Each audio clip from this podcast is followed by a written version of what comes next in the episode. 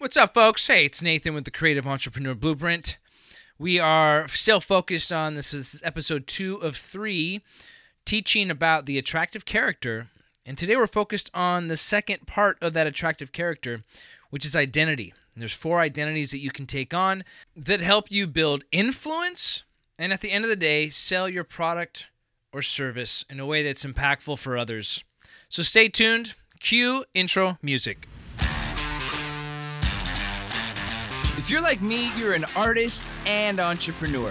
You've got big ideas, unique skills, and services that frankly, no one else can offer the way you do. Yet you're probably still asking yourself these questions How do you make money yet still have time to create as an artist? How do I run a business if my mind doesn't necessarily think that way? And how can I create a future that isn't dependent on me trading my time for money? Those are the questions we ask ourselves, and this podcast will answer them. My name is Nathan Freitas, and this is the Creative Entrepreneur Blueprint. Follow me as I demystify running a profitable creative business and empower thousands of other creative entrepreneurs like you to make money doing what they're meant to do and impact the world in the process. Let's rock. Hey, what's up, you guys? Good morning. Let's jump right in. Uh, this is Friday for me, actually. I'm getting ready for an exciting weekend filled with family and work. I don't normally work on the weekends, but with my exciting launch coming up in just about a week and a half, I've got some things to do. But today's episode, it's part two of a three episode series focused on the what Russell Brunson has been teaching. Russell Brunson, again, the CEO of ClickFunnels. Um, he's he's an incredible digital marketer. Has built a multi-million dollar business without taking any investment from outside funding or investors literally the cash off their backs. And it's amazing to see what he's been able to do. And i would challenge anyone and say at the root of what he's done is he's mastered this art of the attractive character which he does teach on a lot.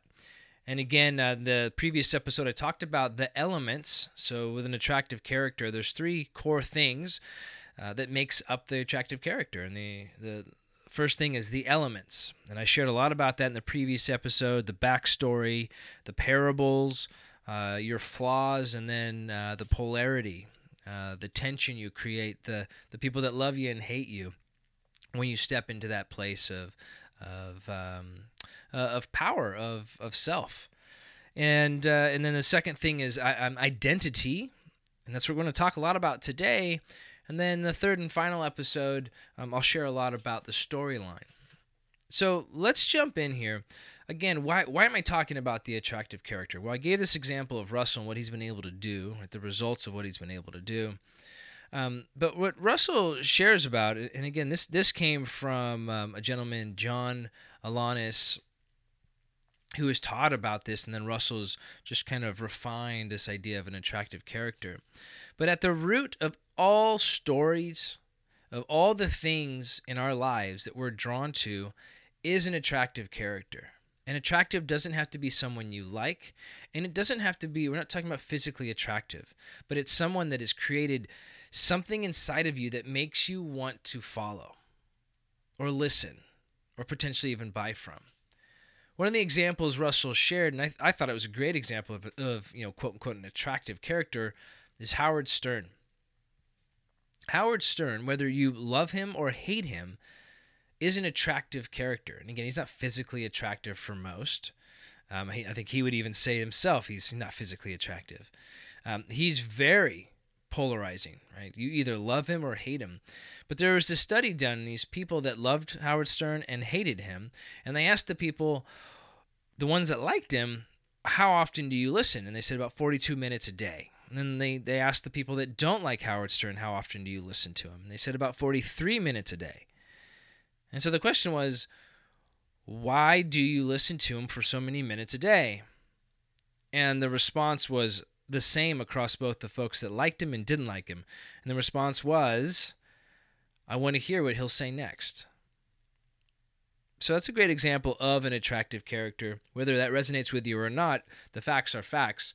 Uh, someone who has created that attractive character um, is able to be you know be successful and do what they want to do. Um, again, you might not agree with how he goes about it, but he's an example of an attractive character. So let's jump into the identity um, uh, portion of the attractive character because I think this is one that um, it just it needs some further clarification. Right. So there's four things, and then I'll go through them in detail, but I'll list them out um, at a high level right now. Uh, the the first identity is that of a leader or leadership. The second one is the adventurer or crusader. Third one is the reporter slash evangelist, and then the fourth one is the reluctant hero. So let's go through these in detail. The the leader is someone who stands there in their strength and basically says, "I know how to do this. Follow me." Um, that that that is that leader. And as I go through these, I want you to ask yourself, where do I see myself fitting?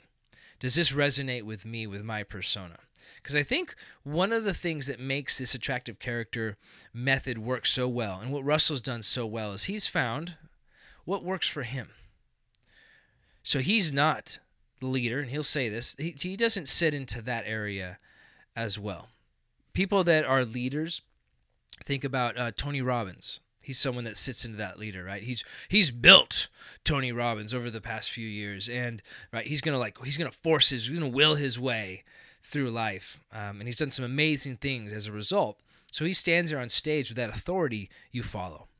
Donald Trump, another great example of a a quote unquote leader. Right? He stands there. He says, "I know the way to do it," and he's obviously got a following um, to to follow him, whether you agree with his politics or not. Um, Grant Cardone, another great example of a leader. Guy's super alpha, right? He stands there like, boom, you must follow me. Um, another one is Gary Vee, Gainer, uh, Vaynerchuk. So these are these are examples of leaders. And again, ask yourself: Do I see myself having similar? Um, that, does that resonate with me? Do I see myself as a leader? The, the second one is that adventurer or crusader. So this is someone who they just go out and they they're exploring. They're not necessarily saying follow me, but because what they're doing is so exciting and adventurous, you are just drawn to them. Richard Branson is a great example. This you know the guy is built. I mean, he's an amazing businessman. Um, but a lot of his he's constantly adventuring. He's constantly exploring and skydiving doing all these things and then finding businesses that think tie into those passions. And as a result people follow him. As a result people are inspired by him. Um, the third one is the reporter or evangelist. Now Russell shares with this, and, and I would actually say I fall into this right now. This is the this is the the identity that I'm I'm I'm following, which is I don't know all the answers. I haven't been doing this for you know so for years. So so what this is is this is someone the reporter is going out and they're interviewing the experts, people that are doing it, that are doing what they want to do. And in that process, of course, you're going to be learning. You're going to be learning from them. You're getting a lot of their tips for free. And Russell talks about how he, when he started out, that's what he was doing, right? He was he'd go to, he'd meet with this guru, and then boom, he's got that information for free, and then he can share it with his audience as well, in, in addition to learning it himself. Um, but the other thing that happens is you start to create authority through association. So think about that. If I were to interview Tony Robbins, I'd immediately you would you would you would start to look at me. So I've got Tony Robbins. Let's say I've I've, I've got uh, Gary Vaynerchuk on my on my podcast and uh, all these folks that I've been talking about. Richard Branson.